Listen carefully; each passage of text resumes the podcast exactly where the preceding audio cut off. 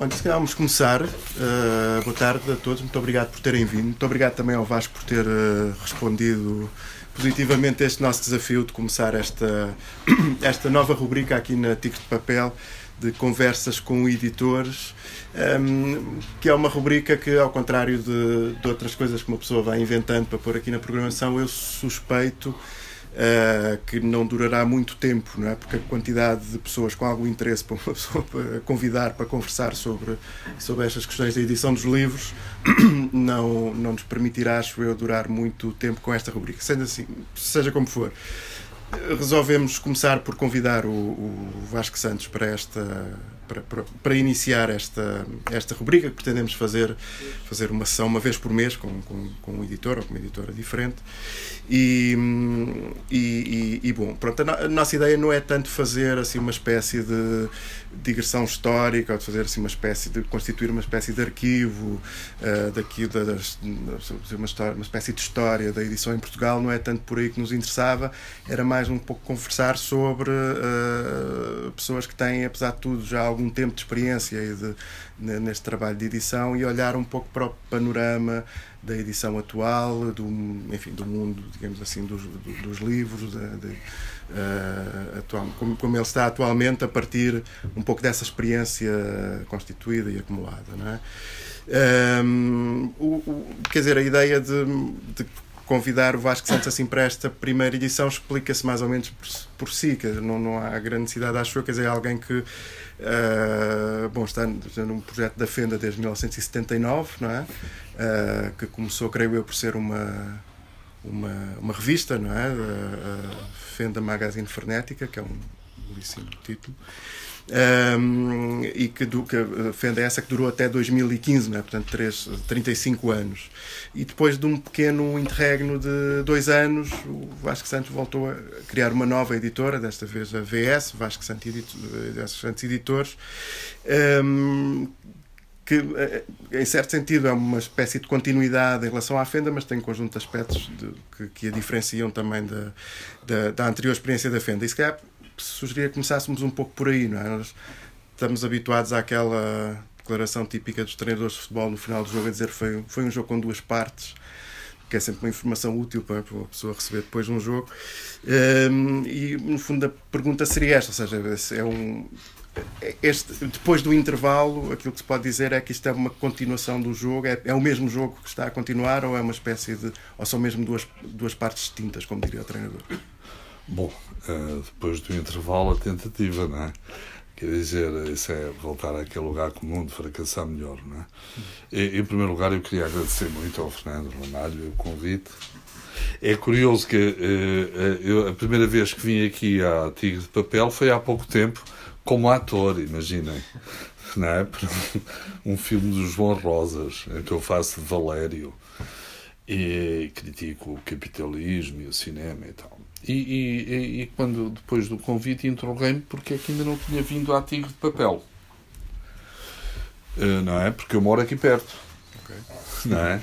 Moro aqui na Oscar Monteiro Torres, nunca tinha ido à Tigre de Papel. E, e isso levanta várias questões. É evidente que eu penso que não, ainda não tinha vindo à Tigre de Papel por duas razões. Primeiro, porque Tigre de Papel era-me um nome muito familiar porque tinha a ver com o livro do Charles Rive, não é? Do, do Jorge Valadas, que eu depois editei um livro dele, eh, As Crónicas Portuguesas, e conheci através do Júlio Henriques em Paris. E, portanto, o Tigre de Papel era uma coisa, é como ir visitar a casa de uma tia que a gente vai adiando, não é? Era um livro que criticava o capitalismo da China, não é? E uh, lembro-me bem. Capa, a capa linda, branca, com tigre. E, e, e, atual, não é? E, e, portanto, era uma coisa uh, familiar, não é? A outra coisa é uma coisa que tem a ver com o velho Freud, que foi um gajo muito especulativo, mas que teve intuições uh, muito grandes. E, e isso mantém alguma alguns aspectos atuais, eh, que é nós temos dificuldade em ver o que está perto. Não é? Ele inventou o divã, aliás, para distanciar o paciente. porque nós, no face a face, temos dificuldade em ver o que está perto. E, portanto, esta livraria está muito perto da minha casa e, portanto, eu não venho cá. Uh, parece um, um, um, paradoxo, mas é isso. Uh, também queria dizer, uh, também não vou à Bertrand, à Avenida de Roma, que note mas tem a ver com isso, com a nossa dificuldade de ver o que está perto. É, eu, eu tinha pai 20 anos e estava no Café Tropical é, e peguei num livro do Heidegger e tal. Nós, na altura, tínhamos aquela obrigação de ler livros muito difíceis. Portanto, a gente vinha um gajo da guarda com um livro da Macro Will, Betão, nós já nunca mais lhe falávamos. Tínhamos de ler o Foucault e o Joyce, e não percebíamos nada do que estávamos a ler, mas era uma espécie de adereço narcísico e fundamental. E eu comecei a ler uma coisa do Heidegger, dizia assim: o que é bem conhecido é mal conhecido porque é bem conhecido. Eu disse, porra, não tenho mesmo inteligência muito grande para perceber filosofia. E só muito mais tarde é que percebi isso. Por exemplo, as guerras na família, as partilhas, etc. Quer dizer, o que é bem, aquilo que é bem conhecido nós temos nós não inquirimos. Não é? é por isso que, na verdade, nós conhecemos mal os nossos irmãos, a família, etc. É? Porque é, é por ser bem conhecido.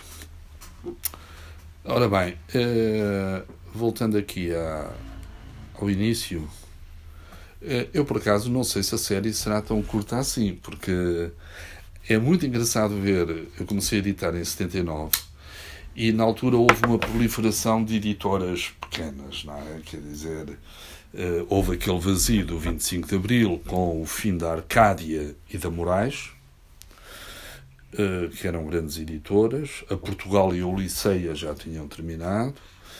A Inova também faliu e deu lugar mais tarde ao Oiro do Dia do Cruz Santos, que eu penso que ainda é vivo. Eh, mas havia uma proliferação de pequenas editoras, não é? Portanto, havia para mim uma figura muito inspiradora, até pelo seu lado uh, completamente uh, dizer, belo, conformista, que era o, o Roberto Melo. Depois, seguido pelo. Vocês têm ali a antologia da etc. do Jornal do Fundão, que deu depois origem à revista e à editora.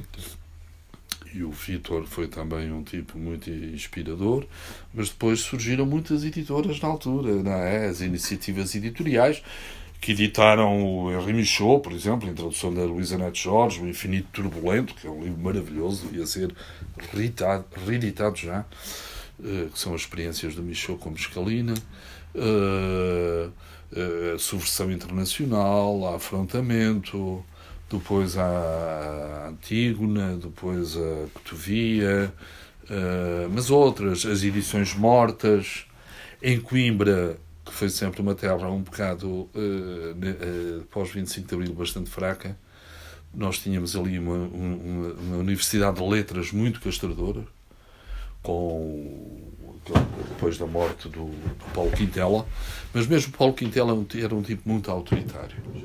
Eu tinha muita dificuldade em dar-lhe a revista da Fenda, tinha de aproveitar numa boa situação para ele aceitar. O, o Torga nunca aceitou a revista. gente chegava ao café para lhe dar a revista da Fenda e ele não queria. Ficávamos, ficávamos um bocado tristes com isso, porque éramos uns putos, não é? Queríamos. É? O Carlos Reis era um tipo, um sacana, não é? Uh, uh, que, que, que, desaconselhava a leitura da Fenda uh, da revista nas suas aulas. E ele tinha na altura uma revista, mais tarde, não, não logo em 79, se chamava Cadernos de Literatura, uma coisa completamente desinteressante, não é? Imaginem uma colóquio letras paupérrima. E na altura o que é que havia? Havia a Vértice, dirigida por um tipo muito engraçado que era o, o, o, o, namorado, agora está-me a esquecer, o Joaquim Namorado.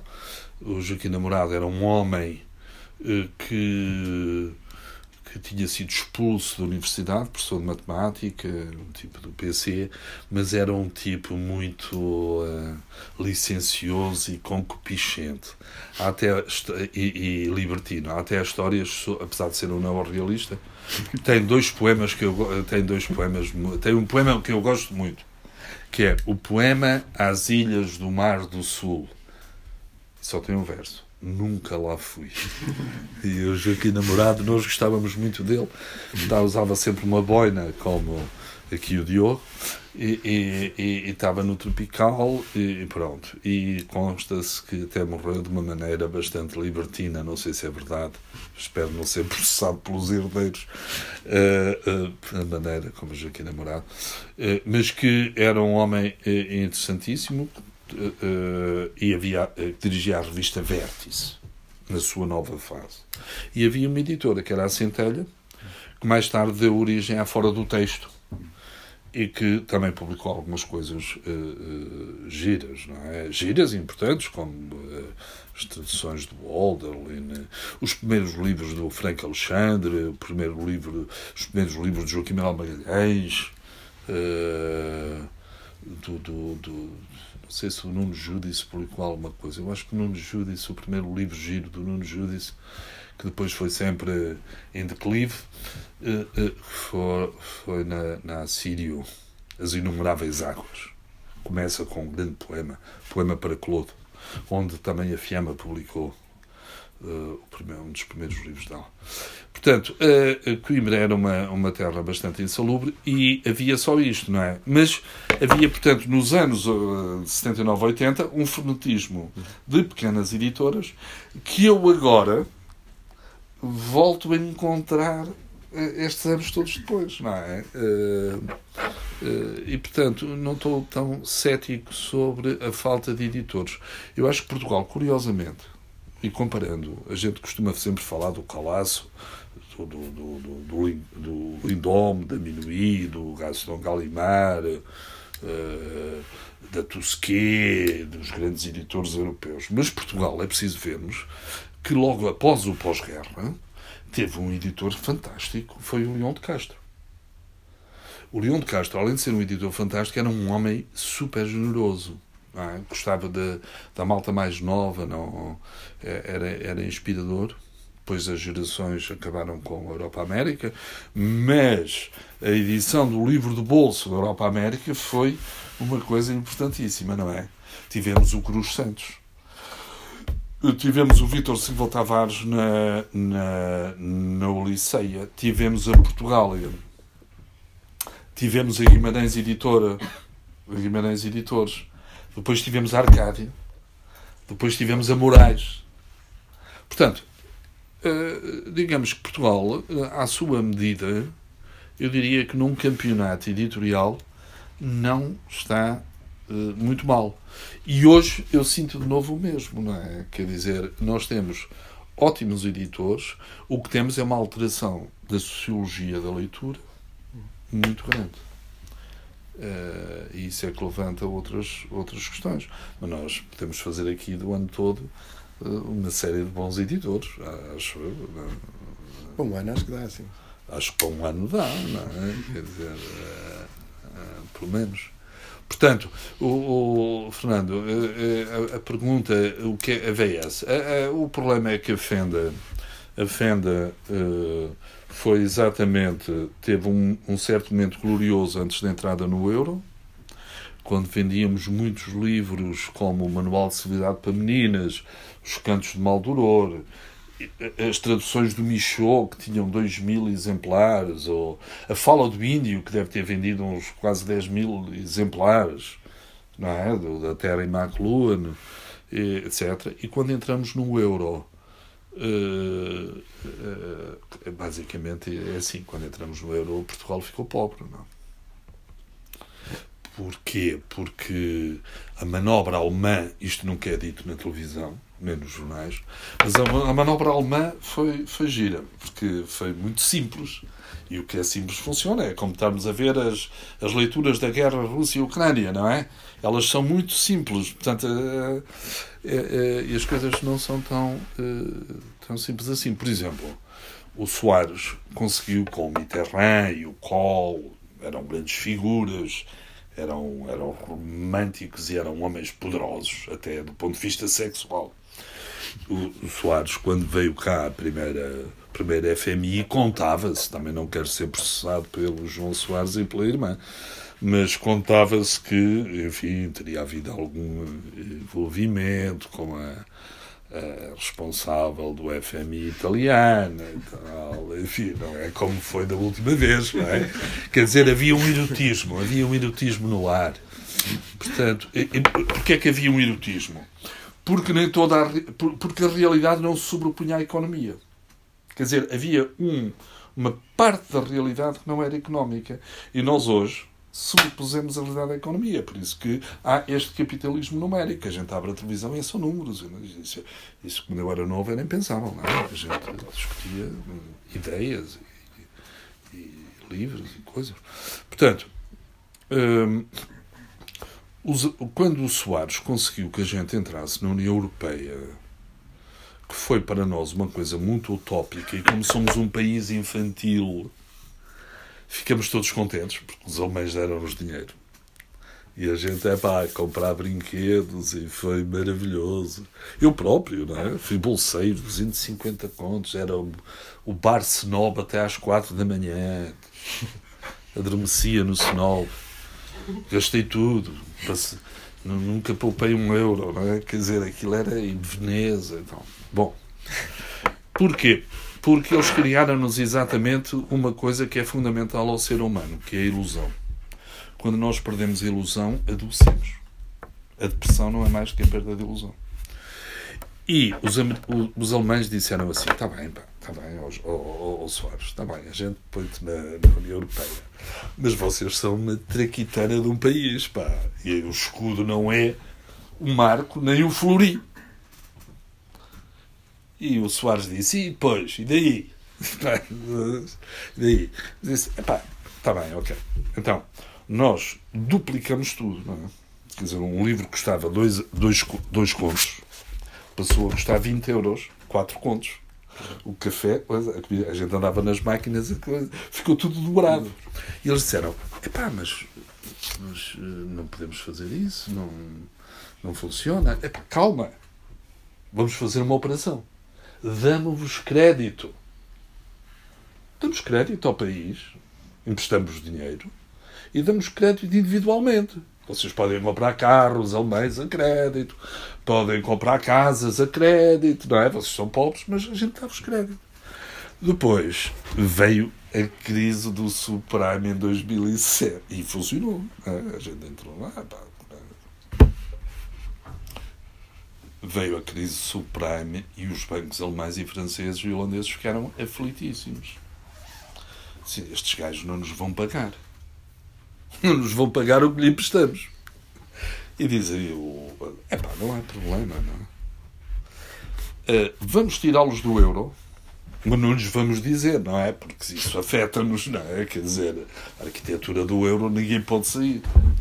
Não lhe vamos dizer, os gajos são infantis e não percebem. Então o que é que vamos fazer? Epá, vamos voltar a pagar em escudos. Não é? É? Vamos pagar em escudos. Isto é, desvalorizamos o trabalho.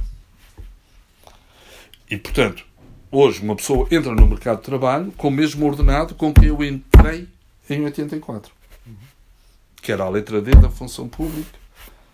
120 contos, que era 600 euros. Só que na altura, 120 contos, como tínhamos uma moeda própria, não era a mesma coisa, não é? Portanto, isto para voltar agora aos livros. É evidente que é isto também que condiciona a, eh, o, a situação atual. Quer dizer, há um, como sabemos, há livros que explicaram isto melhor do que eu possa explicar, como o negócio de uns livros do Griffin, que a Letra Livre editou, que já tem para aí 14 anos o livro, uh, ou o livro que o Diogo Paiva me ofereceu do, da Amazon, contra a Amazon, contra a Amazon uh, uh, isto é, sobre a desumanidade do, dos livros, ou, ou, ou, ou, a favor da humanidade dos livros. não há grandes coisas novas a dizer sobre isso. Quer dizer, estamos num capitalismo em que tudo se tornou mercadoria. Não só o livro, portanto, a Amazon, para, a Amazon, para a Porta Editora, para a UC, para a Leia e também para a Almedina. Acho piada que agora um livro giro que foi editado pela Almedina, do, do Lefan, a Crónica de um Livreiro, é editado por uma editora e, e, e, e, livraria que está também a instagramar as suas livrarias, a pôr os livros de frente e a excluir a diferença, não? E os pequenos editores. Portanto, o, o que há de diferente hoje é que quando eu comecei a Fenda, eu distribuía a Fenda num carocha e havia 362 livrarias em Portugal. Ias de Viana do Castelo até Faro e as pessoas pagavam-te. A Bertrand já era má pagadora. E as Amadora, e era um horror, aquilo era orgulhosa, já era má pagadora. Mas tirando isso, era havia uma havia uma eh, não é? A gente eh, e hoje o que há? Hoje há uma cadeia Bertrand que impõe a sua lei do mais forte há uma U que, que é Bertrand há uma Almedina e há, uma, e há, e há um que, depois há meia dúzia de livrarias como a Tigre de Papel que, que eu queria como é que se diz no Brasil, parabenizar, parabenizar, porque acho uma iniciativa maravilhosa, só que vocês fazem as coisas às seis e meia da tarde. Não é possível, não é? As coisas. De... Que horas é que devia ser? Tá, talvez depois da meia-noite, não sei. às seis e meia. Porque para, ó oh, Fernando, eu trabalho mais agora que trabalhava quando tinha 35 anos. Isto é que é uma coisa. Quer dizer, hoje ninguém. Quando eu tinha 35 anos, a gente trabalhava, eu estava na função pública e a gente almoçava, eh, trabalhava de manhã, ia almoçar, ia para o 1 de maio, estava lá o António José Forte, o Pinhatelli, o Ricardo Dácio, o, o, o, o, não sei mais quanta malta, e estávamos ali toda a tarde. Ninguém mais ia trabalhar porque trabalhar era mal visto. Quer dizer, a gente não queria trabalhar. Bons tempos, não é? Não sei, quer dizer, é, é, eram tempos de alguma maneira é, mais próximos de nós, no sentido de. Não, nesse aspecto, o trabalho ser mal visto. O trabalho era mal visto porque nós não tínhamos ainda a influência do protestantismo e da contra-reforma, não é? Que se a gente não está a trabalhar, sente culpa. Certo. E o tempo tem de ser todo produtivo, até nas crianças. Um dia destes, a Amélia, aqui, a menina já tem de ter uma mochila com livros e coisas e não pode brincar e perder não podemos perder tempo não é? E esta esta questão que que, que, é sinistra e que o Saramago pôs bem na jangada de pedra não é? somos muito mais a gente sente-se melhor em Marrakech ou em África do que em Berlim. Desculpa lá alonguei nada nada eu sou um, fala de cotovelos. voltando à questão à questão da mercadorização do livro hum, quer dizer, todo esse processo que estavas a descrever há pouco, não é? Percorrias o país com carocha para fazer o quê? Para vender os livros, não é? O que ah, significa ah, que eles eram também já, uma, quer dizer, tinham que ser produzidos, tinham que ser vendidos, tinham que ser rentabilizados ah, é... para poder manter um negócio, digamos assim, não? É? ou não? O que é que mudou? Quer dizer, nesse aspecto. Olha, mudou. É, é curioso isso. Fazer livros na altura era muito caro. Porque eu apanhei um período 79 a 87 que teve três mudanças tecnológicas.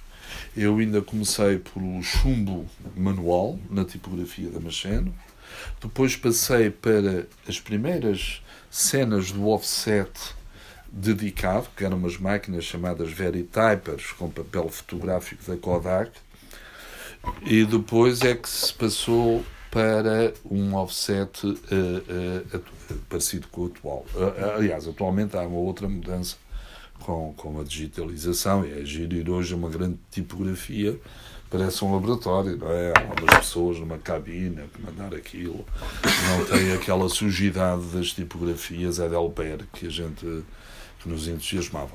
O que é que acontece? Portanto, hoje fazer livros é mais barato. Uh, mas há duas coisas que se opõem por um lado, o, o Steve Jobs, a herança do Steve Jobs em 2007 com o iPhone. Isso levou a uma mudança que, que é geral, é por exemplo também na medicina, ali no Hospital de Louros, que é a gente em vez de ler, os sintomas, ah, os teus olhos, a tua pele, a palpação, quer ver. Está lá a fazer um ataque. Queremos ver. Passou-se do ler, de uma semiologia do ler, para o ver. E, portanto, isto a, a, a, atacou toda a sociedade e, e toda a forma de civilização. É evidente que ver é mais fácil do que ler. A leitura, tal como o sexo, não é uma coisa natural. É por isso que quanto menos se lê, menos se lê, e quanto menos sexo se faz, menos sexo se faz. Isso é uma coisa horrível. Pode-se estar um ano sem fazer sexo. E pode-se estar um ano sem ler um livro. Porquê? Porque elas não são, elas não são naturais, não é? São, são sobretudo psicológicas. E, portanto, o, eu dizer de maneira simples, eu, eu estou a pensar enquanto falo na altura, os livros eram mais caros, mas, por exemplo, o teu ordenado permitia-te acompanhar o ritmo de edições que era publicado. A pessoa chegava à Atlântida de Coimbra, o que é que saiu de, da Europa América, da Arcádia, e tu mesmo, não sendo uma, um estudante abonado, conseguias comprar. Conseguias comprar. Hoje não consegues. Os livros estão caríssimos. Chega aqui um jovem que quer comprar três livros da VS. Epá, isto é quase 100 euros. Não é? É muito mais fácil ir quatro vezes a um restaurante vegan. Porque há também esta deslocação. Esta deslocação do espírito para o corpo, não é? No nosso tempo também era estúpido. Estava tudo na mente e no espírito. O corpo era um cabido. A gente dizia, ah, pá, o corpo é um cabido. Em, Coimbra a gente se via um tipo a fazer ginástica, precisava-se rir, não é? Quer dizer, era outro. Ou então era jogador académica. é, desprezávamos completamente tudo o que era físico, não é? Evidentemente que eu agora não consigo voltar atrás. Por exemplo, as minhas amigas. Epá, não, ninguém se depilava, não, é? as minhas não se depilavam. Não, isso era um horror era uma questão quase política, não é? Quer dizer, as mulheres tinham de ter pelos enormes, sobretudo as trotskistas. é verdade, da LCI e tal. Portanto, o que é que havia? Havia que. Uh, o que havia era ainda um, um diferendo ideológico e de ideias em que o que nos movia era um diferendo uh, uh, de pensamentos e de pensar a vida e o mundo, e a realidade, e o amor, e a escrita, etc. É? E, portanto, havia, por exemplo, um diferente, se um tipo era, gostava dos neorrealistas, nós, epá, descartávamos logo, não é? Um tipo que não aparecesse com o Foucault no café Pigal, a palavra e as coisas, era um totó de, de, de Cantanhedo. Portanto, era, isto é, o que é que aconteceu? Aconteceu com a queda do muro de Berlim a globalização, isto foi progressivamente alterando-se, não é? Esta homogeneização do mundo e de uma forma de capitalismo que se tornou global levou também a uma homogeneização do pensamento, onde a diferença começou a ser ver paulatinamente mal vista, não é? Não é? Aliás, vemos até de uma maneira perversa neste episódio do São Luís, onde uh, uh, a diferença é mal vista, mesmo quando uma trans vai reclamar um lugar. É, aparentemente é para reclamar a diferença, mas ela está precisamente a anular a diferença. Tu não podes perceber a mim, não é? Quer dizer, tu, é? tu só me podes perceber a mim se fores trans, só me podes perceber a mim se fores negro, só me podes perceber a mim, não é? Só me podes traduzir se for, ah, percebes? Há uma nula, há uma homogeneização do pensamento. E isto, obviamente, que criou, do, do ponto de vista editorial, uma coisa que é a seguinte: é que vendem-se mais livros, mas o que faz as vendas são menos livros. Uma vez eu li uma análise da Bertrand, eufórica, que tinha lido, vendido milhões no Natal, de 100 títulos. Quer dizer, não estava lá nenhum da VS, não estava lá nenhum das outras editoras uh, que, que eu amo. É? Eh, vende-se mais do mesmo. E, portanto, é esta mesmidade não é? no plano mental que eu acho profundamente assassina. Depois, no plano concreto, é que há três grupos que dominam isto, não é? Na minha rua há uma senhora que vende legumes e, e, e coisa. E, e, fruta, na esquina. E depois há o Auchan. E depois há dois continentes. E depois há um outro.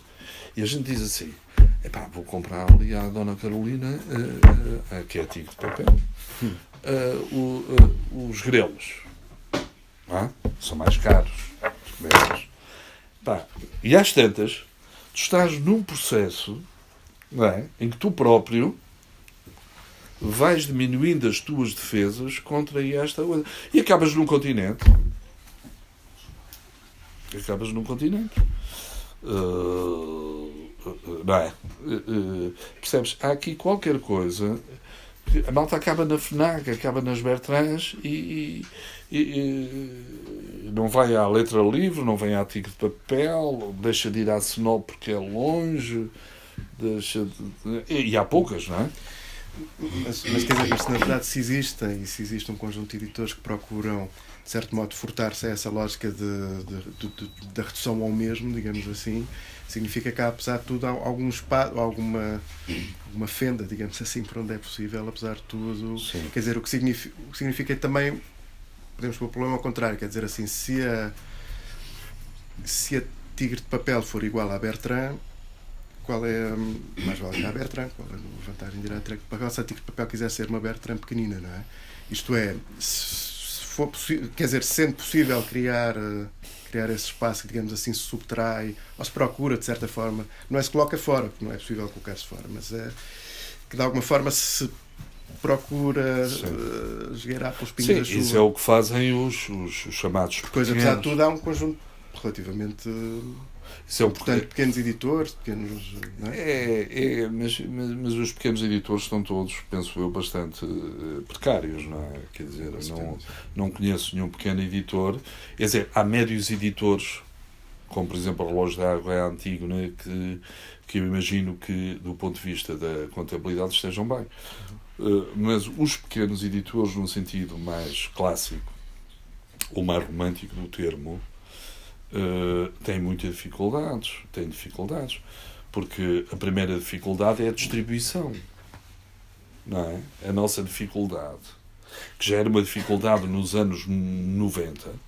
Eu propus, por exemplo, ao Hermínio Monteiro da Assírio que a gente fizesse várias coisas. Uma central de compra de papel. Na altura, os editores tinham de comprar o papel no início do ano para imprimir durante o ano havia estocagem de papel. E era das nossas grandes dificuldades. Era ter dinheiro para comprar resmas de papel para fazer os livros. Isso depois acabou. Não é? Com a Zara. A Zara acabou com os estoques. Não há estoques. Ah, precisas de papel, vem de Espanha, vem assim. É? Uh, uh, mas nós compraríamos mais barato se um grupo de editores estivesse uhum. A, a comprar ao mesmo tempo. Na Lausanense, os livros, onde eu fazia os livros, os livros da Fenda eram mais caros que os da Caminho. Porque a Caminho chegava lá e dizia: Eu tenho aqui 30 mil contos para fazer um ano de edições. Isso mantinha a empresa, não é? E eu chegava lá com um livrinho, outro, assim, que pagava, não é? Portanto, nunca se conseguiu uh, nem a estocagem, nem a distribuição, que eram duas coisas essenciais. E penso que hoje também não se vai conseguir. Uh, no entanto, uh, eu acho que as coisas têm exatamente o livro da Amazon mostra muito bem é que as livrarias hoje não têm a dimensão, eu diria quase quase o Steiner tem um, um, livro sobre a Europa que fala da Europa, é um livro tenebroso. O livro é maravilhoso, mas tem um prefácio tenebroso do Dom Barroso, na, na Gradiva, que é a Europa dos cafés. E ele fala do. A diferença da Europa são os cafés. Não é? Nós podíamos fazer também. A nossa diferença são as livrarias. Uh, o, o, o problema é que, tal como os cafés, as livrarias não estão a aguentar esta uberização da vida em que eu pego no telemóvel e encomendo um livro. Não é? Na América, no, no Dubai, não sei onde. Não é? Quer dizer, uh, portanto, Por outro lado, também acho que há, pensando em mim, uma certa. Há uma certa alienação. Alienação, alienação no sentido marxista e psiquiátrico, que é uma, uma, um, estar fora da realidade. Por exemplo, é, é um bocado alienação não virar tigre de papel, estando aqui a um quilómetro, não é? Quer dizer, é, é um tipo que está mais ou menos alienado, não é? Não, entra na Bertrão, entra na Barata e tal, e compra e sai bem. Isto é, tem a ver com um certo sonambulismo contemporâneo das pessoas. É, que, que, que, que, eh, onde o capitalismo foi muito eficaz, não é? Eh, eu penso que o capitalismo contemporâneo foi muito eficaz nesta sonambulização. O que é que eu acho uh, interessante? Acho interessante, por um lado, haver editores, pequenos editores, são magníficos e eu aqui estou como o Roberto Walzer, a partir dos 60, um tipo tem de aprender a sair e deixar o barulho aos mais novos. É o que eu estou a tentar fazer, já não falta muito. E há editores magníficos, eh, como havia nos anos 80. As condições materiais de vida é que se tornaram profundamente catastróficas e precárias. E, portanto, porque repara, tu não podes, eh, exatamente, tu, tu não podes viver na precariedade permanente e na ideia de catástrofe. Repara que os últimos 20 anos tu tiveste Torres Gêmeas, crise subprime, Troika, Covid, guerra da Ucrânia. Não é? Ora bem, sem otimismo nós não funcionamos. Se me dizem assim, para o ano, Ana Filipa, para o ano vai ser pior.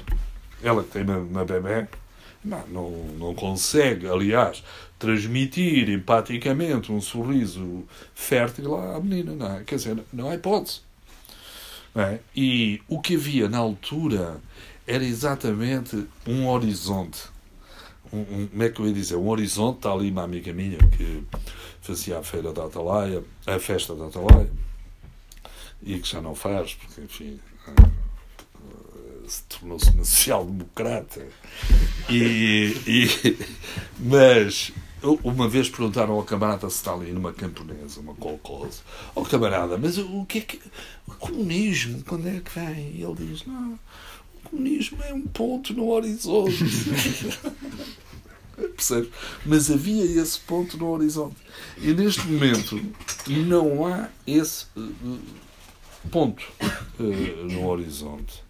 E, portanto, o que é que eu vejo nas pessoas? Vejo uma transferência do espírito para o corpo, vejo uma transferência da biblioteca para o ginásio. Em frente à minha casa há um ginásio de, de, de boxing. Eu já tive para me inscrever, mas uh, fui lá e disse: Ah, você é muito velho, já não, ainda tenho um infarto aqui e tal. E está cheio, boxing, Brooklyn Boxing. E tenho as galveias. Se eu for às galveias, está vazia. Brooklyn Boxing está cheio. Depois, há uma questão que se passou a ser valorizada, que é o quê? Que é a saúde. A saúde. Uh, e a saúde é que a gente também transferiu parte do nosso rendimento para os alimentos, superalimentos, alimentos bio restaurantes, estes dois são veganos, vão ser expulsos da VS em breve. Vegan. Um tipo vê um gajo a comer um cozido e diz: Oh meu Deus, você está maluco, não é? Você pode ler merda, não pode é comer um cozido, é? e esta, esta, esta rotação é brutal. Por outro lado, há também uma instagramação do mundo, não é? Quer dizer, Uh, por exemplo, na minha terra a gente está sempre a ver a Correia da Manhã TV. A malta fica estúpido, não é? Eu tenho lá um irmão que está completamente alienado. ele vai às padarias e às, às pastelarias, está sempre três ecrãs, não é? Uh, Correio da Manhã, uh, diálogos de futebol e tal. Mas, isto é, a escola, por exemplo, uma das coisas que para mim é muito importantíssimo discutir é como é que a escola não permite em 12 anos que uma criatura aprenda a escrever um, um texto básico. É? Um texto. E a interpretar o texto? E a interpretar o texto, mas isso já é uma coisa, desculpe. Só interpretei ser hermenêutica é complicadíssimo. Agora, a escrever, não é? A gente vê. Eu, eu, eu, por exemplo, mesmo da minha família, eu não tive filhos, mas uh, isso foi bom e mau. Mas uh, eu vejo miúdos na minha família que dizem assim: Oh, oh, oh tio, mas isso. Livrarias. Eles, eles chegam à, à universidade sem ler um livro integral. Ora, isto nos anos uh, 70, 80, 90 era impossível. Era impossível. Mas os anos 70, 80, 90 foram os que produziram estes anos, não é? Quer dizer, uh, fazendo um bocadinho de advogado do diabo, essa crítica, ou aquilo que tu chamas a uberização do mundo, Sim. Um, tem ou não um risco, apesar de tudo, de uma certa romantização do passado? Porque, na verdade, quer dizer, no tempo em que havia otimismo, em que havia o horizonte, seja do camarada Stalin, seja do camarada Olof Palme, seja do, das grandes narrativas. O Enveroge, da, da, das, das grandes narrativas que nos prometiam um futuro, não é? Na verdade, o ponto a que nos trouxeram foi este. É? Isto é, uh, qual é o risco também de uma pessoa uh, assumir de uma forma tão fixa não, uma eu, lógica eu, que é antes não, An não. Antes, antes conseguíamos ler um livro, agora não conseguimos. Não, tens razão, tens razão. Mas hoje consegue-se ler um livro.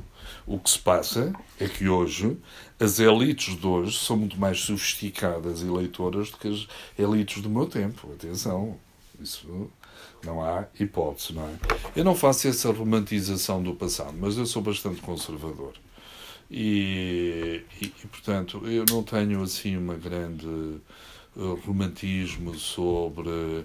Não é que eu também penso que estejamos numa espécie de queda do Império Romano e Idade Média, onde há de vir depois um renascimento, etc.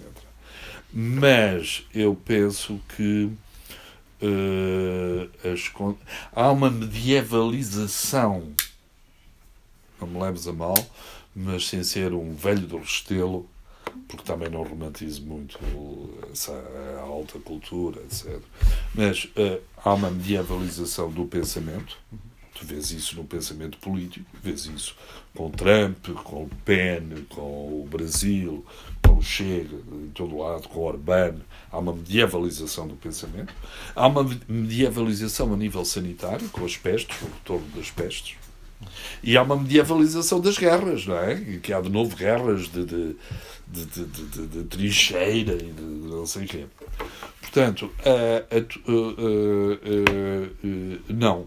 E um exemplo disso é que a VS, por exemplo, eu quando acabei, com, acabei involuntariamente com a Fenda, porque fui muito, fui muito as coisas com a Troika tornaram-se impossíveis, eu tinha uma estrutura, o que, é, o que é problemático hoje é ter uma estrutura eh, com empregados, com uma renda alta, com a segurança social, não é? e dando 60% à distribuidora, não é? Uh, e o editor fica, no fundo, muitas vezes é acusado de ganancioso quando fica com 40% para pagar tudo, tudo, isso nunca é, nunca é muito referido, não é? Um, e eu depois senti, os editores têm dificuldade em deixar de ser editores. Isso vê-se a nível uh, europeu, por exemplo alguém que tenha deixado de ser editor. É raro, não é? é porque tem um lado aditivo qualquer, é uma vocação, de facto, não sei. Mas eu, eu senti-me viúvo e a VS uh, eh, foi bem acolhida e do ponto de vista até do seu equilíbrio contra receitas até setembro estava bastante, bastante bem. O que quer dizer que há leitores. Agora, eu não consigo é viver disto. Pagar água, luz e telefone e, hum, e comida e renda de casa com uma editora deste género. Não é? Portanto, agora, o que tu dizes é uma coisa interessante. É que me parece que a esquerda é muito responsável pelo ponto onde estamos hoje. Percebes? Isso não, isso não há dúvida.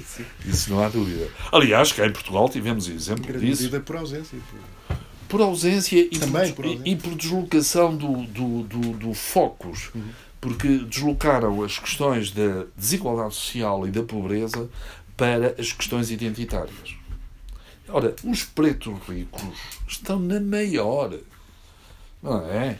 Os africanos ricos passeiam-se aqui com seguranças de Angola, estão em todo lado. Eh, eh, o problema não é eh, da, da identidade, não é? E nesse aspecto, isso leva a uma grande discussão sobre esta deslocação da esquerda para questões eh, identitárias. Agora, não, é preciso não desprezar esta capacidade que o capitalismo teve de deslocar a frustração para a gratificação.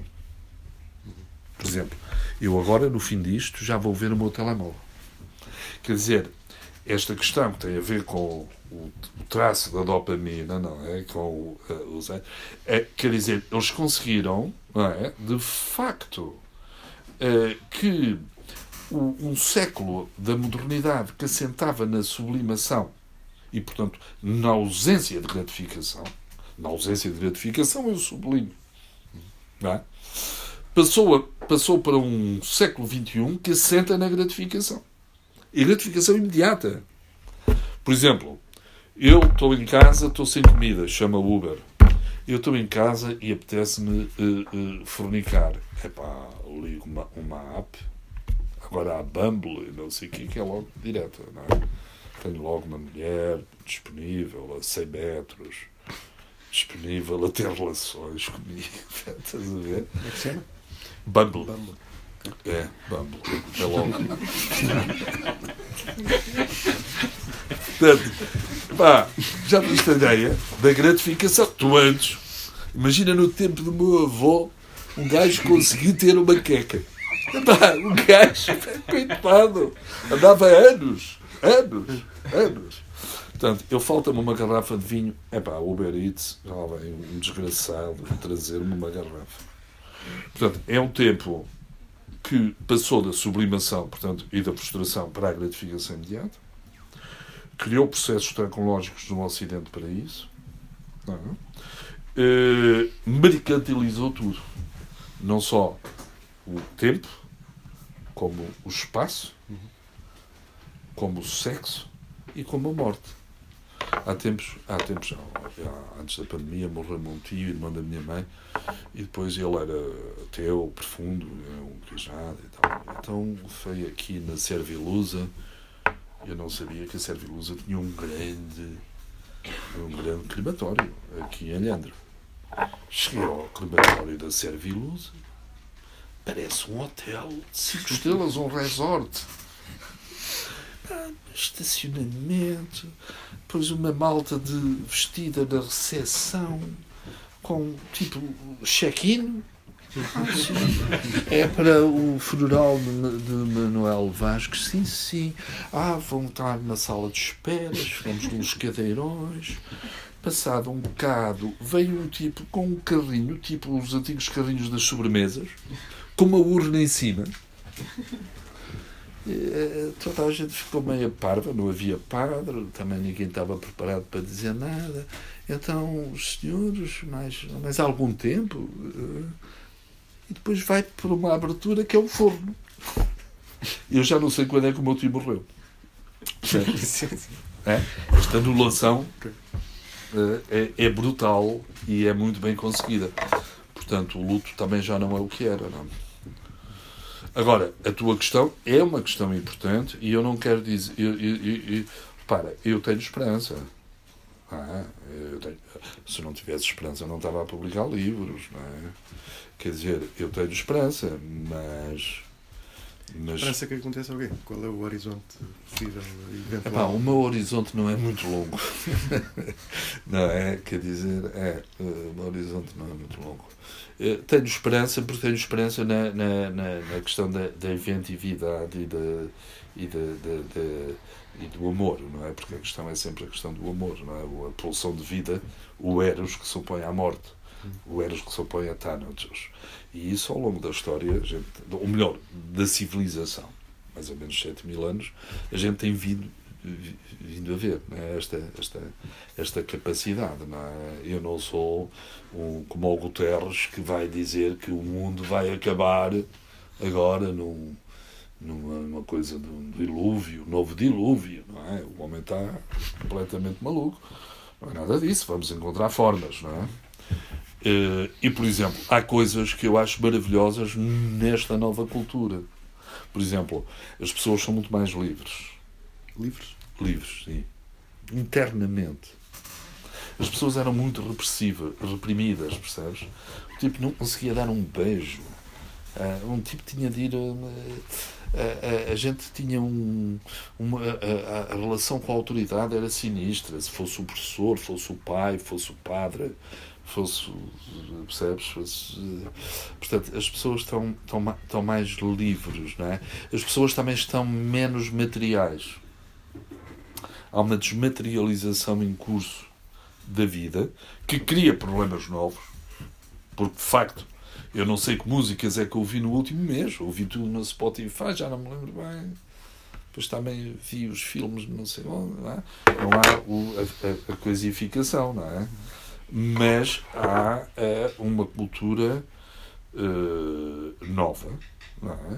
Por exemplo, a nível. Uh, não há os grandes realizadores de cinema que, que de Hitchcock ou Godard e essa malta toda, mas há grandes séries, não é? Há, há grandes criadores hoje em dia na, na, no cinema. É um cinema um pouco diferente. A nível da literatura, eu tenho mais dificuldade porque aí eu fiquei um bocado parado facto eu fiquei um bocado parado na modernidade. Mesmo em termos de poesia, fiquei um bocado parado. É como se dissesse, está bem, está bem, pronto. Estou um bocado de pantufas na literatura. Mas, mas há coisas, há, e a própria inventividade tecnológica, quer dizer, o motor de combustão, o avião, a rádio, são coisas, a penicilina, o prime, a pílula, o primeiro antipsicótico, são coisas geniais não é? E estão-se a fazer coisas geniais, não é? Agora, para onde é que isto nos leva? Não sei, não sou nada um, um tipo que ponha a pensar as grandes arquiteturas. É? ah, acho que isso tem, tem, tem de facto a ver, talvez, pelo facto de não ter tido filhos. O, o não ter tido, eh, as pessoas que têm filhos têm de durar mais porque têm de esperar que eles cresçam. E eu, como não tive filhos, eh, mantive-me de alguma maneira numa posição que, do ponto de vista psicológico, é também sempre um bocado filho e, como tal, um bocado irresponsável.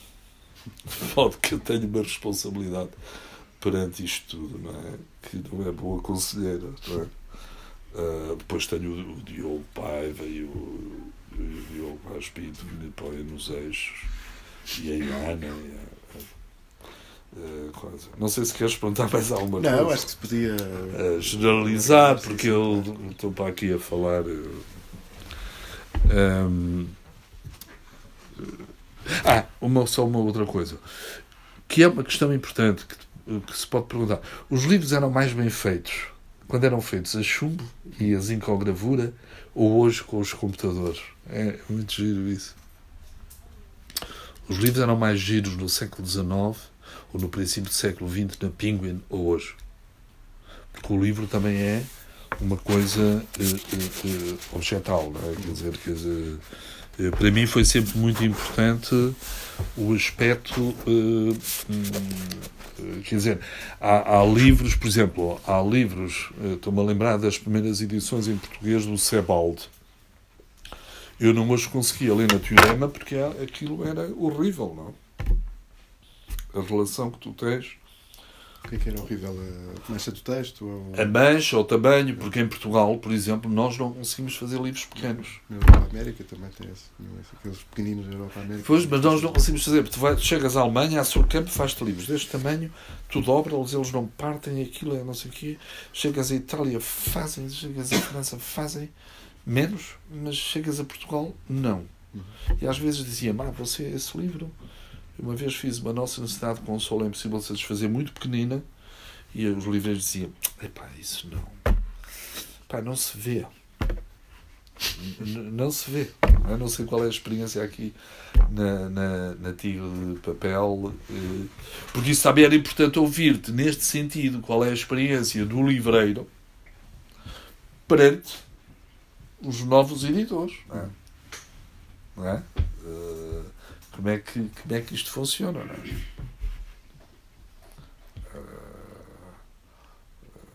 Se- se- como é que está a funcionar? Para mim é uma curiosidade.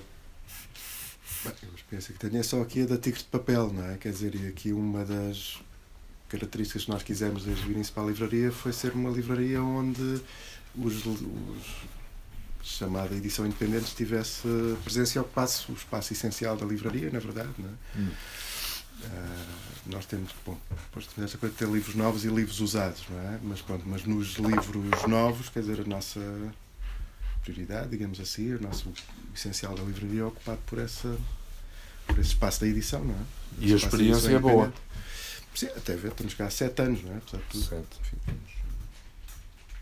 Por isso é que eu dizia, quer dizer, ah, ah, isso nota-se mais na, na- digo, pe- penso, penso eu nas, no grupo das designadas livrarias independentes do que propriamente no grupo das designadas editoras independentes, que é um pouco esta queixa permanente eh, em relação a, ah, digamos assim, a uma a uma, a uma competição que nos é imposta de uma forma absolutamente eh, vampiresca pelo, por quem tem mais quem tem mais poder, pelos grandes grupos, etc. é? E daí também um pouco a minha questão de há pouco, que era dizer que era se quer dizer, se, se eu procurar ser uma Bertrand pequenina, em princípio estou sempre em desvantagem em relação à Bertrand grande, não é? A Bertrand, tal como, tal como é a Bertrand, não é? Portanto, se eu quiser ser uma outra coisa, em princípio, pelo menos essa desvantagem não tenho. Posso ter outras, não é? O daí problema que é- eu desconfio sempre, quer dizer, de um discurso que assenta sobretudo nesta ideia da, Pois, da o- queixa da concorrência, não é? Ou seja, Pois, que, é, o- que, é, o- que, é, que é o- racionar nos termos do mercado. O problema é que não podes ir ao banco pedir dinheiro. E eles podem. Que é uma entrevista, última, Claro, claro, das últimas problemas, entrevistas do Francisco Val, ele dizia isso. Nós fomos funcionários de uma grande PME e eu, se precisar de financiamento, tenho. A FES, se precisar de financiamento, não tem. Portanto, a, a questão não é só tu seres marginal, é se hoje há lugar para seres marginal. Porque nos anos 80 havia e era louvado ser marginal. Não é? Eh, hoje ser marginal, eh, não é? Eh, como é que eu ia dizer? Tu fica, é como se ficasses um bocado fora da economia, não é? Sim. Não é? E portanto é óbvio que se tu fosses aqui uma pequena Bertrand, não concorrias com a Bertrand. Agora, a questão é quantas livrarias como a Tigre de Papel existem no país? Não é? Quantas Bertrands existem? Quantas Tigres de Papel existem? Não é? Não é um bocadinho deprimente uma pessoa para ser marginal ter que, ter que depender de, se- de ir ao, de poder ir ao banco para poder ser marginal? É um É, é, hoje é. deprimente. Hoje é. Hoje é porque já não há ideia de comunidade, não é? Quer dizer, tu, o individualismo do capitalismo bancarizou a vida. Tu antes, eu chegava ao 1 de maio e dizia, malta, tive na Lausanne, vi um carocha 1200 com dois óculos, preciso de 5 contos, quem me, me empresta? Um de vocês emprestava-me logo. É pá, só posso ao Diogo, só posso pagar em setembro. É pá, está à vontade. O e hoje? Hoje isso não há. Portanto, o, o, o, problema é exatamente que a economia sobrepôs-se à realidade. Não é apenas uma parte da realidade. E, portanto, eu não sei, a não ser que as pessoas tenham bens pessoais, ou capital pessoal, eh, como é possível hoje manter em Portugal uma empresa eh, sem capital. é? Dizer, e o capital é, ou está, ou és herdeiro, como diz o Piketty, não é? Ou, ou- vais ao banco. Eu, uma vez, quando eu estava falido da Fenda, cheguei ao meu banco, que era o Milénio, e tinha lá um tipo muito engraçado, eh, eh, ali em Santos. Eu, quando lá chegava, dizia-lhe logo: Ouça, lembre-se do Brecht, crime não é roubar um banco, é abrir um banco. E ele dizia, lá vem você com as suas coisas e tal, e não sei E eu um dia estava mesmo muito aflito de massas e, e fui lá e pá, precisava de um empréstimo. E ele disse, pá, se, se o balanço da fenda, não, não. Eu disse, então, mas se eu quiser um Mercedes, e sempre estamos. Estás a ver? Se quiseres ir ao banco buscar 50 mil euros para lá aqui para artigo de papel, não te dão. Mas se fores lá para comprares um Mercedes, dão-te. E, portanto, é isto que faz com que em Lisboa haja apenas uma tigre de papel não é? e não muitas. Não é? E que haja mais clientes, mesmo cultos, nas Bertrands da Avenida de Roma e da Alvalade do que a vir à tigre de papel. É? Ou que vão ali ao meu amigo João Banho, que é um livreiro top, top, não é? E na, no Saldanha, não é? E que fatura por dia 10, o que faturas por mês. Percebes? E, portanto, esta questão do pequeno e do grande, isso leva-nos a uma grande, grande discussão, não é? Uma grande discussão. Uma grande discussão. Eu não tenho ideias absolutamente claras. Levantaste-me aqui esta questão do, do futuro. Eu, se não tiver a ideia de futuro. Quer dizer, nós temos uma defesa natural contra a morte, não é? Que só morrem os outros. Portanto, a, nossa morte é sempre uma ficção. Portanto, eu não, a minha morte. Quando eu morrer, adormeci, não é? Quer dizer, acabou. Só morrem os outros. Portanto, eu tenho sempre uma ideia de futuro, não é? Ah, mas eu não sei se temos à nossa frente um grande passado ou se temos à nossa frente um, um, um novo amanhã que canta, que a minha amiga Elsa Conchinho deixou de acreditar quando deixou de fazer os andaimes da, fe da festa da Atalaia. os amanhãs que cantam, não é? Ou os amanhãs que choram, não sei, não sei. Nós estamos hoje a ver na televisão o, um ano de guerra, é muito. É, Parece-nos quase pornográfico é, o nosso conforto. Mas queria calar-me, ah, porque sim, eu queria ouvir uh, a nota. Diogo, não sei se queres dizer alguma coisa. Opa, uma coisa que eu acho que é a vossa conversa está muito interessante e ele colocou até uma pergunta que é essa diferença da, da mercadoria quando era antes, porque é até uma diferença entre ti, por exemplo, e o Luís, o Luís Oliveira, que é o Luís Oliveira coloca mesmo essa questão, diz que não se ultrapassa a questão da mercadoria e eu parece-me que tu disto aí eu, na verdade, gostava que vocês continuassem a conversa numa outra sessão, porque acho que esta sessão tem que acabar, por causa, animicamente, vocês. Mas acho que vocês levantaram aí questões e acho que ultrapassar esta sessão é, é perder esta sessão, porque acho que.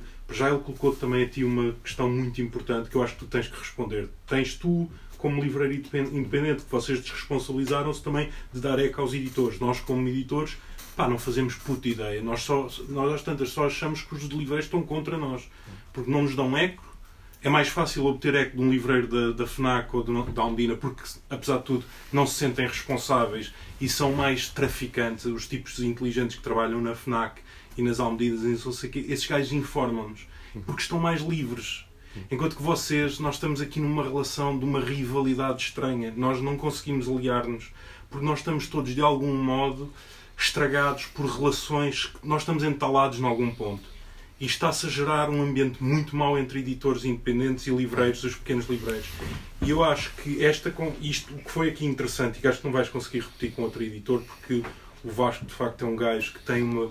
O Vasco tem uma vantagem que é o Vasco é um gajo que é livre no melhor sentido, que é, como ele estava a dizer, é irresponsável, assumiu a sua irresponsabilidade, como diz o Manuel Barros, e, depois, e ele tem essa coisa que é o Vasco, de algum modo, pronto, tipo, ele não tem assim grande coisa a provar, ele está aqui a falar connosco e está numa pura disponibilidade. E acho que se ele te abrir a isso, vocês podem ter aqui um diálogo. Eu gostava de voltar daqui a um mês para vos ouvir, até porque tu agora vais pensar nestas coisas e o Vasco também, porque acho que há aqui estas questões que é ok, a mercadoria não é um inimigo, a mercadoria é um meio. O problema é quando a mercadoria se torna o fim e o fim único.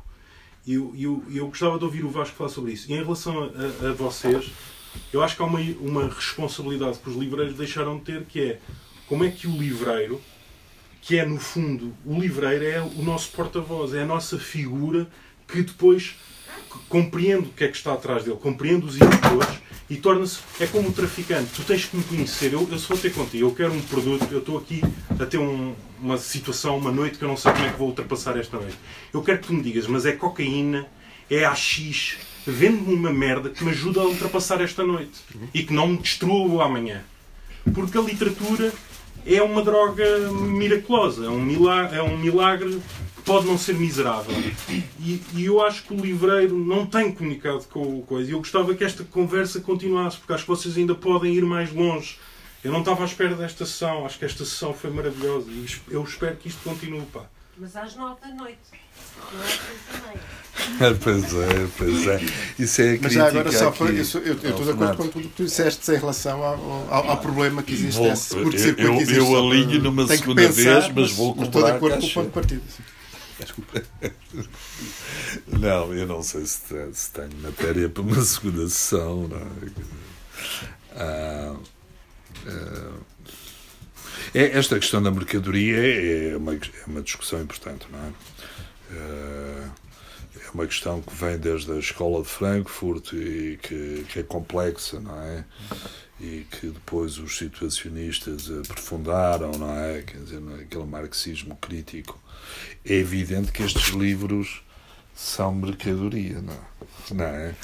E é evidente que a VS tem uma conta bancária como, como tem o Vasco Teixeira da Porta Editora, não é? Ah, não é?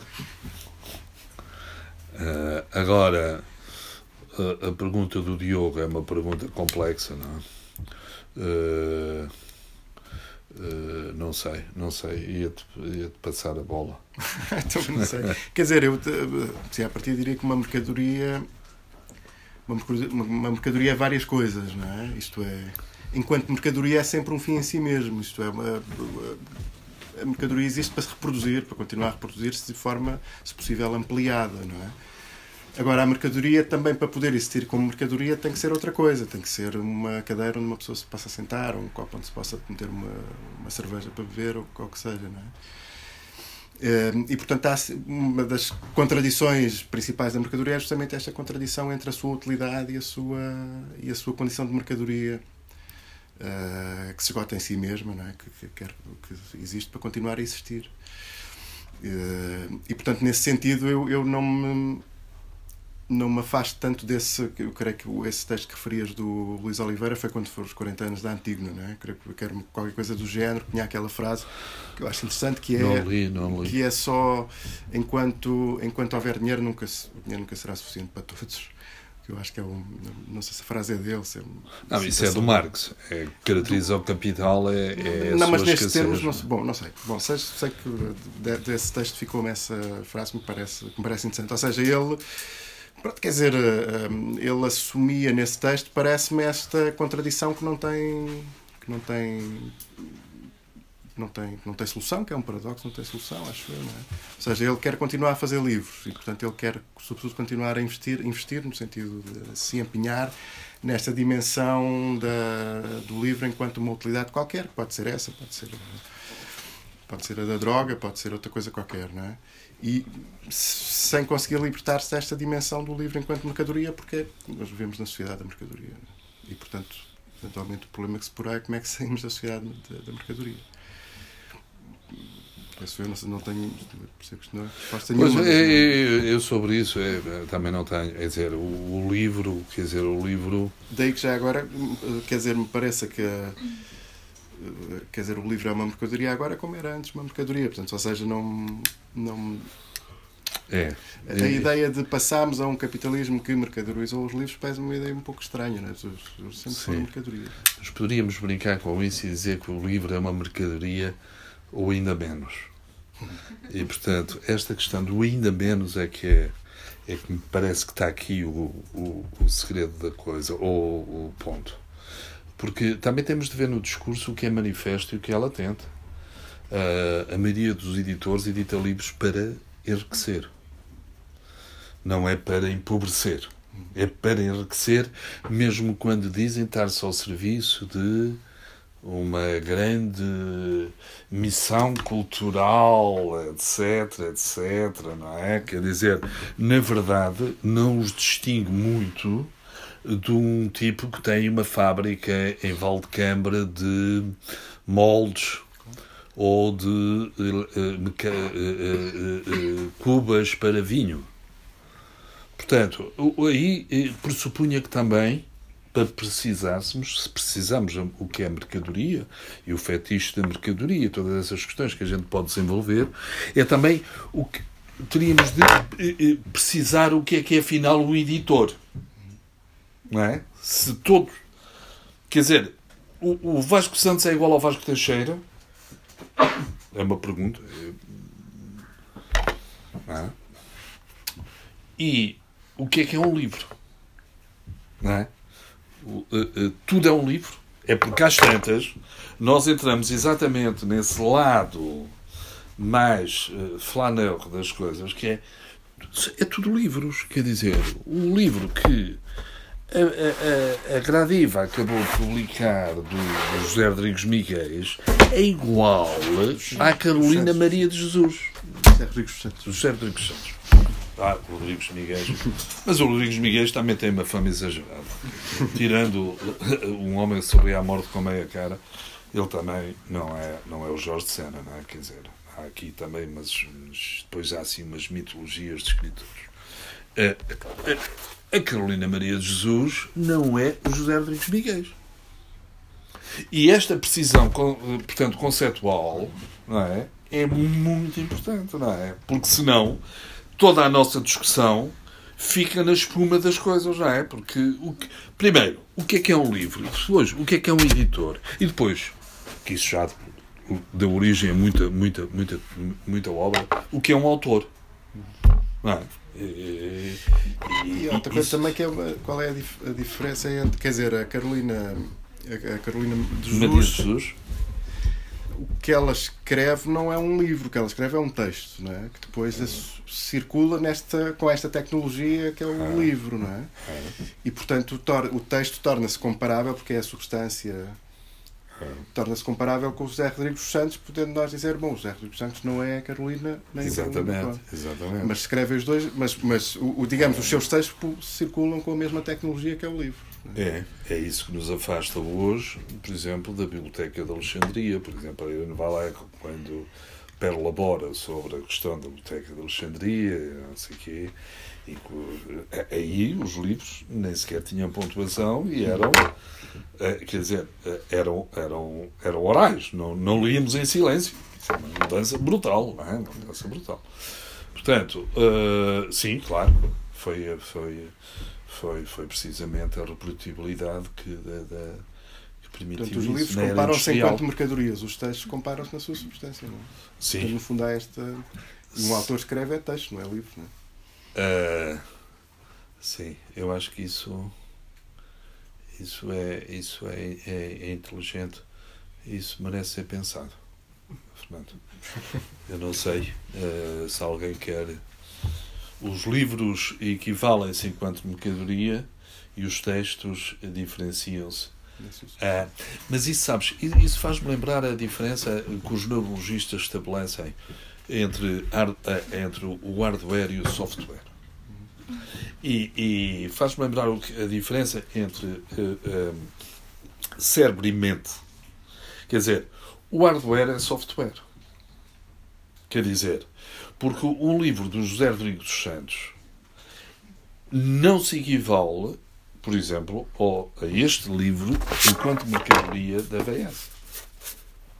Primeiro, a cartolina é uma grande porcaria da, da José Rodrigues A paginação é uma coisa que ataca a tipografia secular. Uh, o papel é agressivo.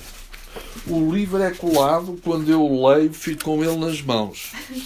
Portanto, eu não sei se a mercadoria se está a equivaler propriamente a mercadoria. Quer dizer, a não ser que tu entres numa questão muito uh, formal. Quer dizer, sim, de facto, estes livros aqui são todos livros. Quer dizer, são todos mercadoria mas ou ainda menos. Eu acho que este ainda menos. Eu faz-me lembrar aquele conto do, do, do, José, do José Augusto França, que era um tipo engraçado, que fez um livro de contos só com 10 palavras, cada conto. E ele dizia, por exemplo, eu já não me recordo bem, mas dizia, por exemplo, uh, Diogo Paiva nasceu, morreu, e vi, uh, nasceu, viveu e morreu. Ponto. Ou ainda menos. Vasco Santos nasceu, editou e morreu, ou ainda menos. Não sei. Eu acho que a gente não pode também. Eh, que, vamos lá ver. Eu não estou preparado por uma discussão filosófica. Atenção, isso é preciso percebermos. Quer dizer, eu estou. Sempre fui um, um, um curioso intelectual e nunca explorei eruditamente eh, questões eh, como essa questão, por exemplo, de discutir aqui Benjamin, Adorno, a questão da mercadoria, a questão do endabordo, não sei, não, não é muito a, a, minha praia, não é? Mas é uma questão que eu percebo. As duas, duas questões são importantíssimas.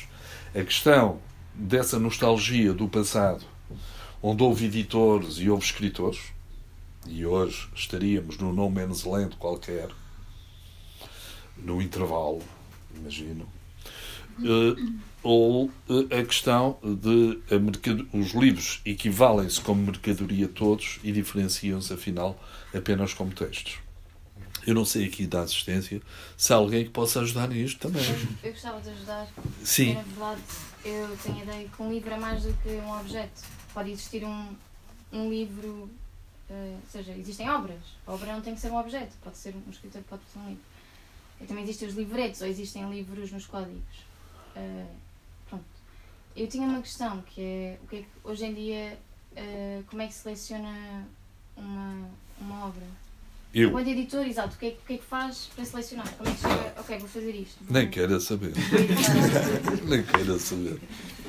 É horrível. Não tenho nenhum método. Isto é, uh, em princípio, era um bocado aquela ideia do, do lado do, do, do nobre de Milão, do Franco Maria Ricci, convidar o Jorge Luís Borges para a Biblioteca de Babel.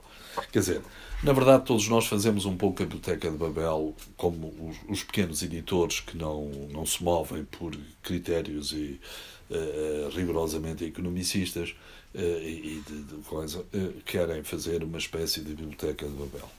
De alguma maneira, o, os livros são, são livros amados, ou são livros que, que nos implicaram, ou são livros que gostávamos de ter escrito. Mas eu, por exemplo, eu, eu também sou muito influenciado. Eu aceito sugestões, não, não sou nada cioso da minha quintarola. E, e às vezes até é horrível isso, porque por exemplo, uma das coisas porque eu não edito autores portugueses vivos é que eu sou muito influenciável.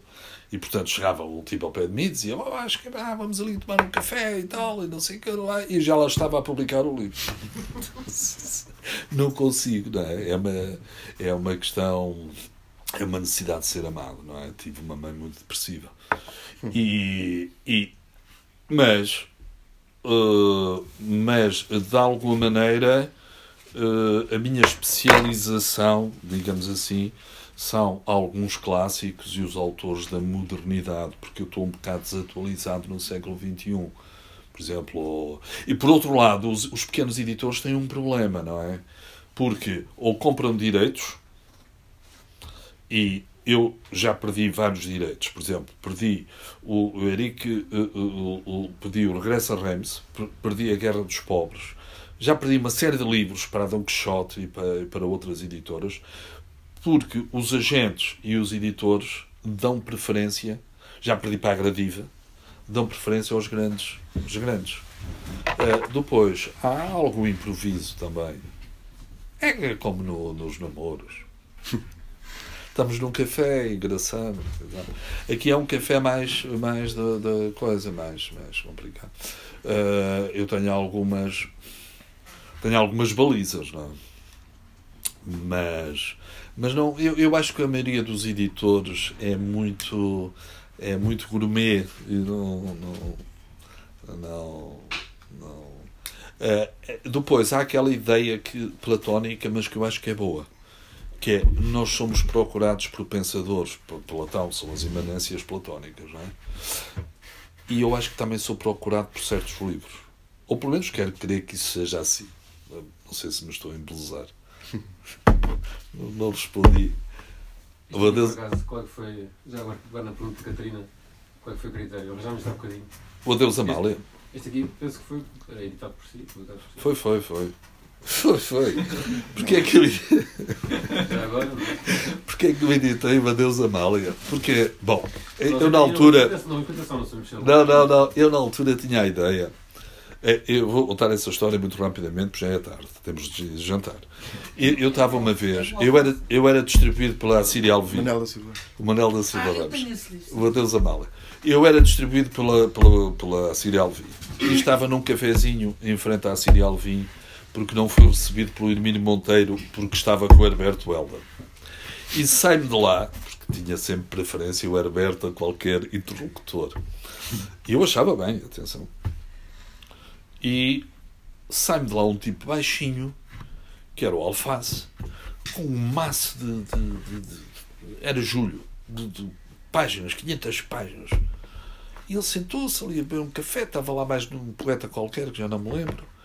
E depois ele apresentou-se e disse: Alface. Eu Disse, Alface. Afinal, eu tinha lido em Coimbra os Lusíadas de Manuel da Silva Ramos e Alface e pensava que era uma brincadeira.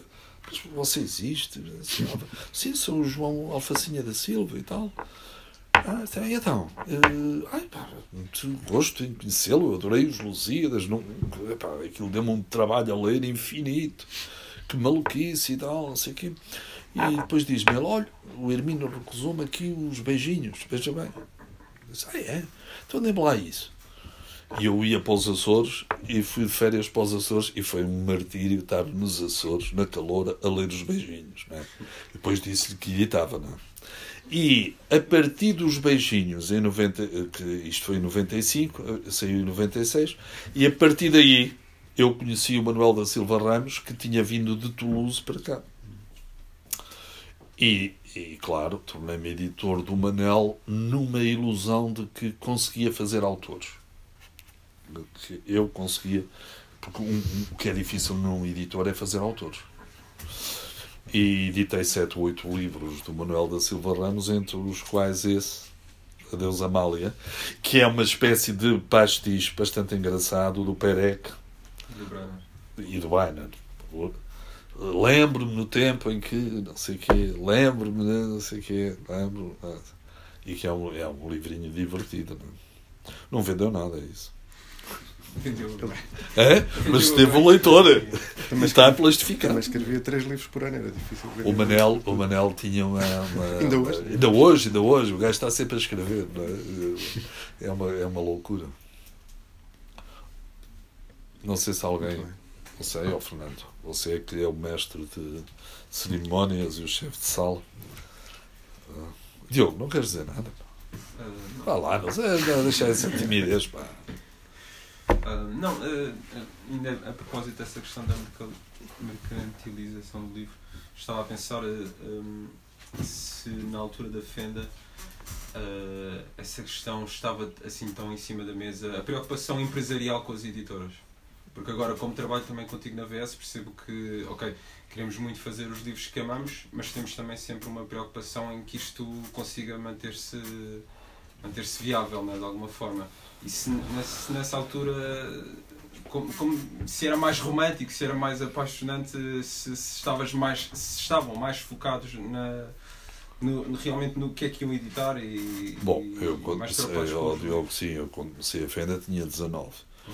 E tens de perceber que nessa idade há uma questão hormonal que nos torna meios todos. E, e, eh, não, eh, exatamente, a economia não ocupava toda a realidade. Na altura estávamos no FMI, eu tinha estado cá o FMI em 87, depois esteve cá em 90 e 84. o Soares fez aquelas famosas declarações quando lhe perguntaram então, esses problemas de economia, isso, não sei nada. Fala aqui com o Hernando Lopes, ele é que sabe disso. E ele a fazer charme para, para, para a representante italiana do FMI, a Tercian, não sei o quê. Portanto, epá, havia uh, todo um otimismo histórico, primeiro. Uh, e depois uh, havia uma ideia de que a malta acabava por safar de qualquer maneira. E tu sabes que hoje, se não pagares a renda, não te safas, és despejado, não é? Portanto, é, não, não há comunidade, percebes? Não há comunidade. Na altura ainda era uma sociedade que tinha ainda um, uma herança eh, profunda eh, camponesa.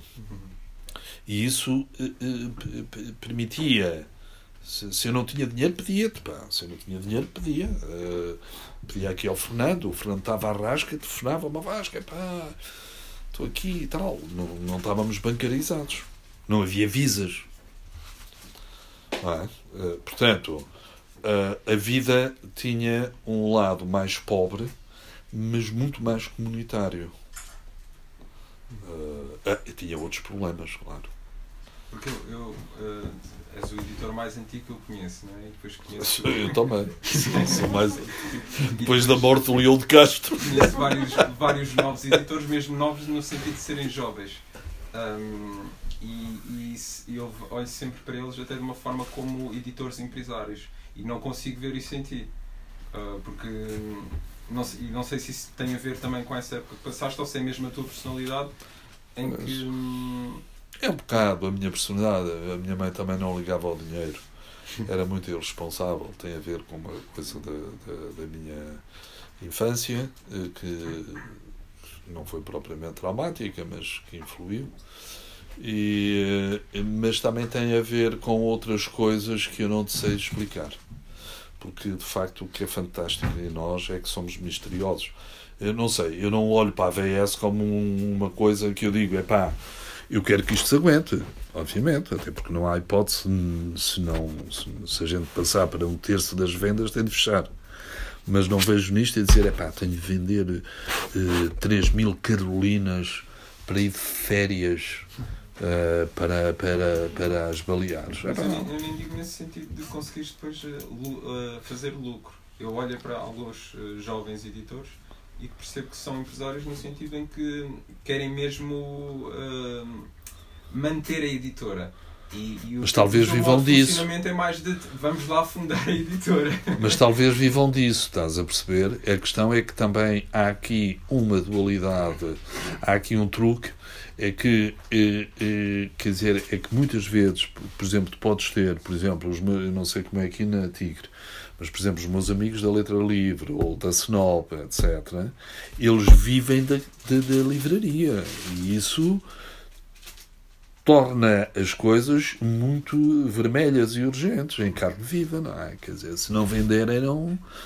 têm filhos, têm coisa, quer dizer, eh, percebes? Eh, eu penso que há aqui da minha parte talvez uma certa pseudo-aristocracia, que é pseudo, eh, que me facilitam, ou que tem facilitado um bocado essa postura, Sim, um bocado altaneira sobre a miséria do mundo. Não posso ser muito irresponsável neste momento, não é? Porque as coisas agudizaram. Foi, foi a guerra. Foi a inflação. Uh, mas é evidente temos características de personalidade.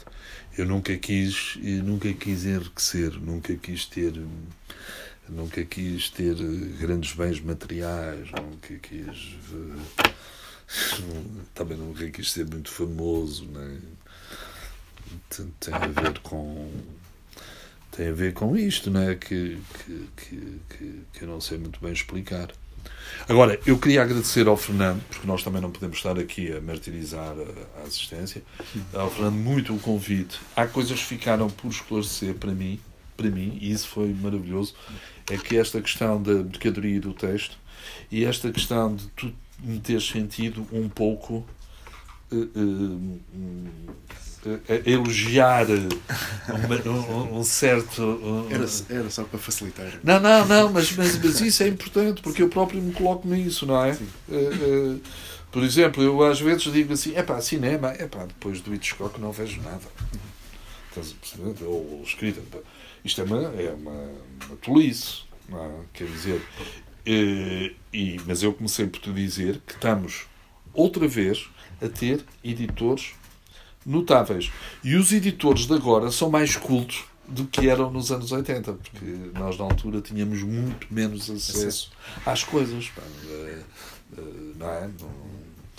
Ainda tínhamos a enciclopédia britânica e a Almedina que trazia os livros de, de França, não é? Quer dizer, a gente não tinha dinheiro para viajar de avião. Portanto, hoje há muito mais acesso e, portanto, eh, os editores de agora são- são, são, muito bons. Mas os grandes nunca esmagaram tanto. Quer dizer, a Europa-América não nos esmagava. Percebes? A Verbo não esmagava. E hoje a Porta Editora eh, esmaga, não é? A, Leia esmaga, eh, quer dizer, as cadeias esmagam. E, por exemplo, a gente não está à venda na Bertrand. Isso era impensável, porque isso era vivido como uma forma de censura cultural. Um livro estava em todo, todas as livrarias. Como é que não estava numa e estava nas outras? Como? É que, como? Não é? Isso é o mesmo que um supermercado deixar de vender legumes. Não pode Desse ser. ponto de vista há um problema que é, que é aquilo que tu notas permanentemente, que é este leitor que não está convocado para guerra nenhuma, que é o nosso contacto hoje em dia com os leitores, é a coisa mais deprimente que há, que é o leitor é a figura mais deslocalizada de qualquer sentido de estratégia de guerra. Nós falamos hoje em dia com o coisa, e era como tu estavas a dizer, não se pode é comer o cozido à portuguesa, porque se falarmos de qualquer coisa animal, aí eles já se exaltam qualquer coisa. Mas o ler merda, pá, tu- Não. Tu, falas com o leitor, o, o gajo, mais facilmente, tu se criticas qualquer coisa deste género, ele faz-te o discurso do sistema, que é que começa a explicar, não, mas como é que é assim? Mas como é que está a criticar a Porta Editora? Mas não é importante, e nós ouvimos logo ah, aquele discurso da Aventesma que vem dizer, mas é muito importante, ah, não sei o quê, e fazem discu- o discurso oficial, ou seja, nós temos por toda a parte estes, hum, como é que se chama, aqueles aparelhos de cuspir nos supermercados de informação, que é as pessoas tornaram-se de facto agentes do poder. Sim. E isso é uma coisa que, que, que Sim, isso é uma das grandes mudanças. É isso. Naturalizaram-se enquanto agentes É. de poder. Sim, sim. Neutralizaram-se. Porque diz assim, mas não é bom teres uma Bertrand na Avenida de Roma? Pá, podes entrar, não é? Percebes? Eh, eh, é, isso é uma grande questão. Eu acho que temos Terminamos com um uma grande questão. Obrigado por terem, Obrigado, vindo. muito obrigado. Obrigado. Gostei muito de estar convosco. Obrigado.